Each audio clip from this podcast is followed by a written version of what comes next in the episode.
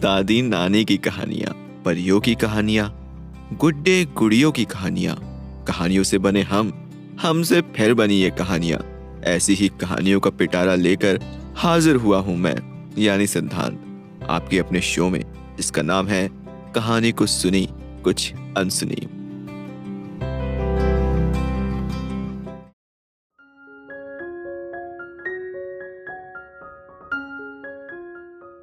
दोस्तों, मैं आपको सुना रहा था निगत सीमा की लिखी कहानी। कलाकार, यह है उसका तीसरा भाग।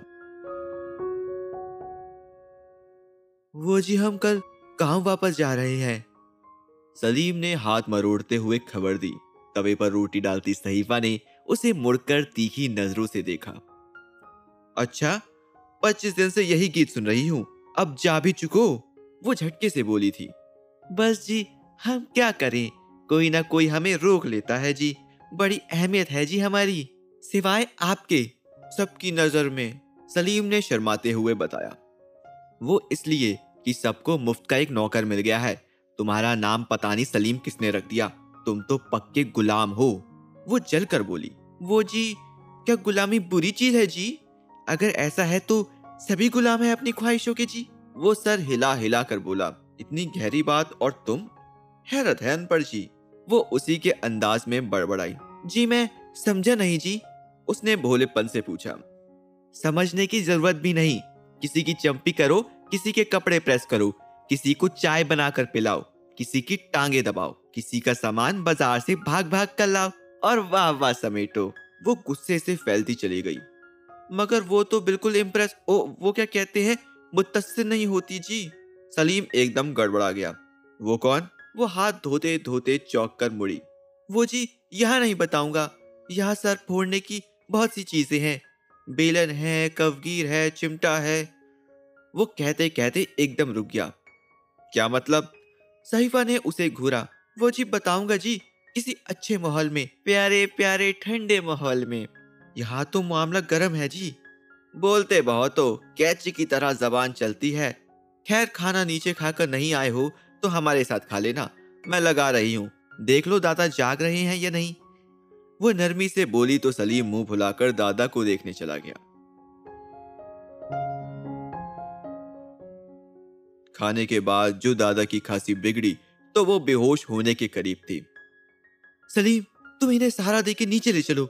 मैं देखती हूँ किसी को। दादा की बिगड़ती हालत ने सहीफा के हाथ पाँव फुला दिए थे। वो सलीम से कहती हुई तेज़ी से नीचे आई। सारा अपने कमरे में बेसुख पड़ी सो रही थी।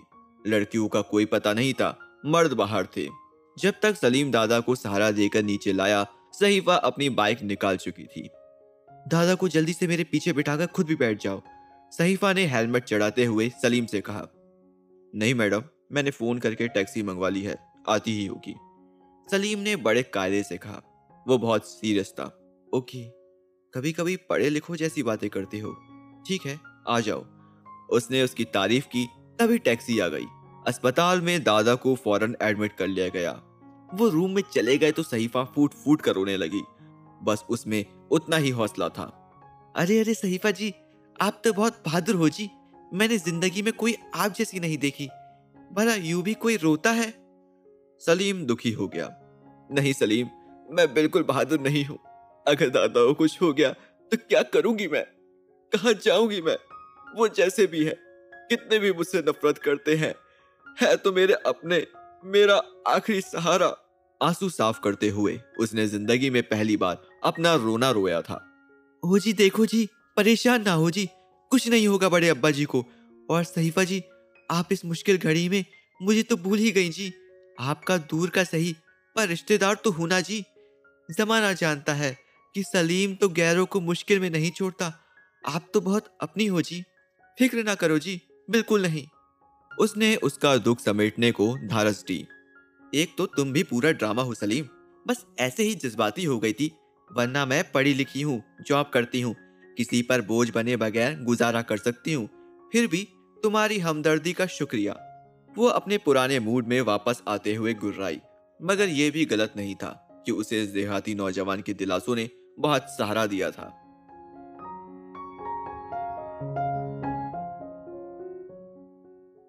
दादा एक दिन अस्पताल में रहकर घर आ गए। अब वो ठीक थे। अगली सुबह सहीफा को ऑफ़िस जाना था। यूनिवर्सिटी के एग्ज़ाम हो चुके थे। वो नाश्ता बना रही थी। सलीम दादा के पास बैठा। गाँव के लतीफों से उनका दिल बहला रहा था। सहीफा सुन रही थी। तभी दोनों बेटे ऊपर चले आए। अब्बा जी, शादी के लिए कौन सी डेट फिक्स करें? जवाद साहब जल्दी मचा रहे हैं। बड़े चचा का लहजा उखड़ा उखड़ा था। देखो मियाँ तुम लोग अपने बच्चों की ज़िंदगी के फैसलों के मालिक हो, सहीफा के नहीं। वैसे भी मुझे ये रिश्ता मंजूर नहीं। सहीफा के लिए अच्छे रिश्तों की कमी नहीं है। फातिमा बहन कब से सलीम मियाँ के लिए उसे मांग रही है?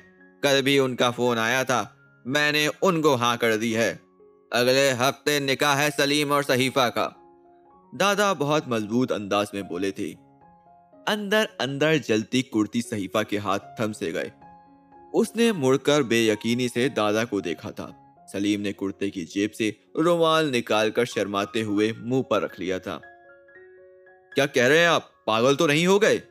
बड़ा बेटा बदतमीजी पर उतर आया। इस गाउडी अनपढ़ बेवकूफ़ को बेटी देने चले हैं जिसे ना उठने बैठने की तमीज है और ना बात करने का सलीका। खाली खुली ज़मीन से क्या होता है? मैं नहीं मानता इस रिश्ते को, और कुछ सहीफा भी नहीं मानेगी। वो तिलमिलाकर बोलते चले गए। इस लड़के को मैं जानता हूँ। ये मुखलिस है, हमदर्द है, जमींदार है। मेरी बच्ची को कभी कोई तकलीफ़ नहीं होने देगा। ये गैरतदार बच्चा है। तुम्हारी तरह बेगैरत और बेदर्द नहीं, जो बच्ची को एक मेंटल के सर बांधने चले हो। अपने लालच के लिए निकल जाओ यहाँ से। दफ़ा हो मेरे सामने से। दादा ने तैश में आकर उन दोनों बेटों को बेइज्जत करके निकाल दिया। अब वो मारे गुस्से के हाफ़ रहे थे। इधर आओ लड़की। उन्होंने पत्थर बनी खड़ी सहीफा को अपने पास बुलाया। और मिया, तुम जरा देर को बाहर चले जाओ। मुझे बच्ची से ज़रूरी बात करनी है। दादा ने मुड़कर सलीम से कहा तो वो फ़ौरन खिसक गया। सहीफा उनके सामने आकर बैठ गई। उम्र के बुझते दिए की फड़फड़ाती लौ ने मुझे एहसास दिलाया कि आज तक तुम्हारे साथ कुछ अच्छा नहीं हुआ। मैं वो वक्त तो वापस नहीं ला सकता, लेकिन अब तुम्हें कोई दुख भी सहने नहीं दूँगा। मौत की आहटें इतनी बढ़ गई हैं कि तुम्हारे मुस्तकबिल की फ़िक्र ने रातों की नींद छीन ली है। मुझे इस वक्त यही मुनासिब लगा, मैंने सलीम की आँखों में तुम्हारी मोहब्बत देखी है। वो सच्चा खरा लड़का है, मगर तुम्हारी मर्ज़ी भी ज़रूरी है। तुम चाहो तो इनकार कर सकती हो और प्लीज़ इस बूढ़े को माफ़ कर देना। उनके जुड़े हाथ देखकर सहीफा तड़प कर रो पड़ी।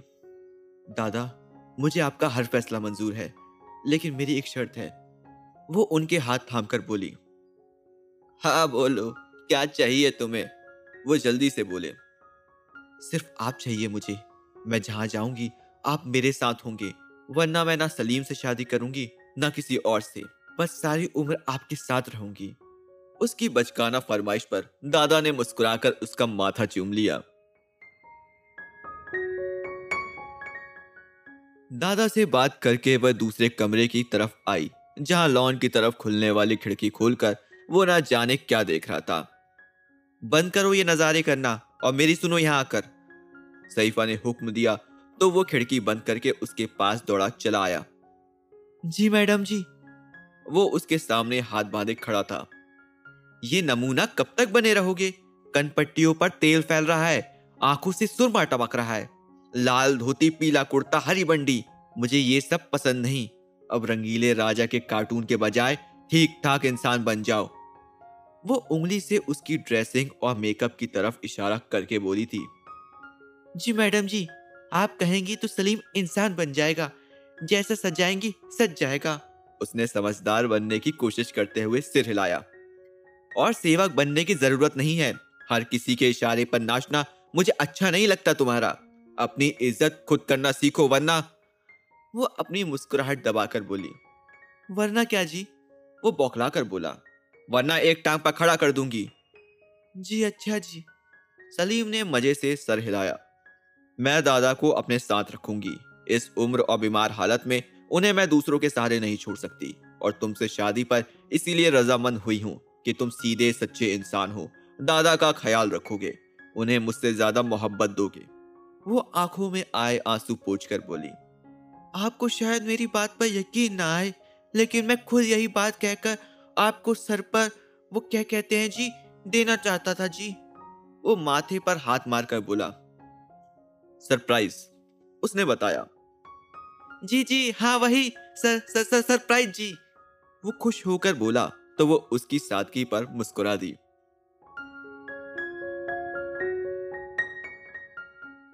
अपनी बढ़ती बीमारी की वजह से दादा ने जल्दी से सहीफा की शादी का फैसला कर लिया था। दोनों बेटों ने उन्हें लाख रोकना चाहा, मगर वो सलीम से सहीफा का निकाह करने पर डटे रहे। बेटों की एक ना चलने दी। सलीम रिश्ता तय होते ही जा चुका था। फातिमा दादी सहीफा से रोज फ़ोन पर बात करती थी उसकी तारीफ़ करती थी दुआएँ देती थी। इतना प्यार होता था उनकी आवाज़ में कि वह तरसी हुई लड़की खुश हो जाती थी। सलीम भी उससे बात करने में पीछे नहीं रहता था। कल ही उसने कहा था, वो जी आप, वो जी एक गुजारिश थी, आपसे मान लेंगी तो बहुत खुशी होगी जी मुझे। बोलो, वो आराम से बोली थी, वो जी, जब भी देखा आपको रोजी रोटी के चक्कर में धक्के खाते देखा और घर वालों का खराब सलूक भी सहन करते देखा जी अब तो आपका घर और लोग भी बदल जाएँगे। तो देखना कि प्यार क्या होता है। मैं चाहता हूँ जी कि अब आप नौकरी छोड़े और नौकरों पर हुक्म चलाएँ जी। नौकर भी इंसान होते हैं सलीम। हुक्म चलाना और काम लेना अलग अलग चीज़ें हैं। सबसे पहले इंसान को इंसान समझना चाहिए। मैं क्या हुक्म चलाऊँगी? लेकिन तुम्हारी ख्वाहिश पर जॉब ज़रूर छोड़ दूँगी। हम दोनों दादा समेत घर के बड़ों का खास ख्याल रखेंगे। जी ठीक है जी। आप बहुत अच्छी हैं जी। आपने इस नमूने को कबूल कर लिया। आप जितनी प्यारी हैं, आपका दिल भी उतना प्यारा है जी। उसकी सादा सी बात पर उसका दिल धड़का। मुस्कुराते हुए कॉल कट दी। देखने वालों ने देखा था कि गाँव से कैसे शानदार बारात आई थी। लोगों ने दांतों में उंगलियाँ दबा ली थी। इस नकचड़ी का जोड़ देहाती नमूने के साथ ही सजेगा। है ही इसी काबिल। सारी अकड़ निकल जाएगी जब गाँव में चक्की चूल्हा करेगी। ढोर डंगरों में ज़िंदगी गुजारेगी। ये उसकी कजिन्स थी, जो उसका मज़ाक उड़ा रही थी। जब से सलीम के साथ उसका रिश्ता तय पाया था, इसी तरह की बातें और जुमलेबाजी हो रही थी। रिवायती बग्गी से छलांग लगाकर सलीम अपने रंग बिरंगे लिबास में उतरा तो लड़कियाँ चिल्लाईं, अरे, ये कौन है? यही तो है वो नमूना, जिससे बीबन्नों का निकाह हो रहा है। दूसरी लड़की ने बताया, वाह भाई वाह, मज़ा आ गया। एक और लड़की ने मज़ाक उड़ाया। सलीम के पीछे क्रीम कलर की शेरवानी पहने गुलाबी पगड़ी लगाए। सहरा ऊपर उठाए दूल्हा वाला जो नौजवान नीचे उतरा। वो इतना शानदार और खूबसूरत था कि सारी लड़कियों के दिल धड़क उठे। ओ, ये है दूल्हा! सबकी आँखें फट गईं। कह कहो पर ब्रेक लग गए। दादा के दोनों बेटे और उनकी बीवियाँ हाथ मलकर रह गए। दो कौड़ी की सहीफा बड़ी खुशकिस्मत निकली थी उनकी नज़र में। निकाह के बाद जब सहीफा ने झुका हुआ सर ऊपर किया और पलके उठाई तो पास बैठे दूल्हे को देखकर हैरान रह गई। ये ये ये तुम हो सलीम? सहीफा के होठ फड़फड़ाए। No madam I am inspector intelligence Afif Ahmed Khan दूल्हा बड़े सोबर अंदाज में अंग्रेज़ी में बोला था। क्या क्या? सहीफा का दिल ज़ोर से धड़का। सॉरी मैडम सहीफा, मुझे मजबूरन सलीम का रूप धारना पड़ा था। वो मुस्कुराया। इससे फ़ायदा ये हुआ कि दुनिया समझ में आ गई। आप पर इस घर में जुल्म होते देखा, आपको नफरतें, सहते देखा तो आप पर तरस आया। फिर ये तरस मोहब्बत में कैसे बदल गया, मुझे पता भी नहीं चला। वो बता रहा था और सहीफा की धड़कनें बढ़ रही थी। तो आपका नाम सलीफ नहीं, अफीफ है। वो धीरे से मुस्कुराई। जी सहीफा जी, नाम हमारा काम इनका सलीम तो मारा गया ना जी? करीब से आवाज़ आई तो सहीफा ने असली सलीम को देखा। उसका चेहरा ज़रूर अफीफ से मिलता था, मगर आवाज़ हल्की थी, स्टाइल वही था। आपने कमाल की कॉपी की है, सलीम की। धीरे से उसने तारीफ़ की। भाई जी, बड़े कलाकार है जी, ये चोर पकड़ने आए मेरे भेस में, और खुद चोरी हो गए जी। क्या मतलब? वो हैरान हुई। ये ठीक कह रहा है, मैं आपके शहर में एक मुजरिम की तलाश में आया था, पक्का देहाती बनकर। इस बेचारे को कुछ पता ना था। खैर, जो हुआ अच्छा ही हुआ। आप मुझे मिल गई, अब आपको शिकायत तो नहीं है मुझसे। अफीफ ने इतने प्यार से उसे देखा कि वो शर्मा कर सर झुका गई। धीरे से कहा, नहीं। अब मेरा क्या होगा जी? सलीम रूठे अंदाज में उन्हें उठता देखकर बड़बड़ाया, तुम्हारी होने वाली दुल्हन गाँव में मौजूद है, जमींदार जी। अफीफ ने सलीम का कंधा थपका और सहीफा से बोला, चलो, दादा के पास चलते हैं। जहेज में वो हमारे साथ जाएँगे। वाह भाई जी, आप बड़े वो हो जी। सलीम ने नारा लगाया, सहीफा की हँसी छूट गई। कलाकार कहो, कुछ हसद भरी निगाहें, ये खुशी, हसीन मिलन देखकर और जल भुन गई। दादा अपने कमरे में उनके साथ जाने को तैयार बैठे थे। होठों पर बड़ी जानदार मुस्कुराहट लिए। तो दोस्तों, बस इतनी सी थी ये कहानी। आपको ये कहानी कैसे लगी, मुझे कमेंट करके बताएँ। अच्छी लगी हो तो दोस्तों के साथ शेयर करें और इसे लाइक करें। और हमारे चैनल को सब्सक्राइब करना ना भूलें। मैं सिद्धांत मिलता हूँ आपको अगले एपिसोड में, ऐसी ही किसी कहानी के साथ। तब तक के लिए stay safe and take care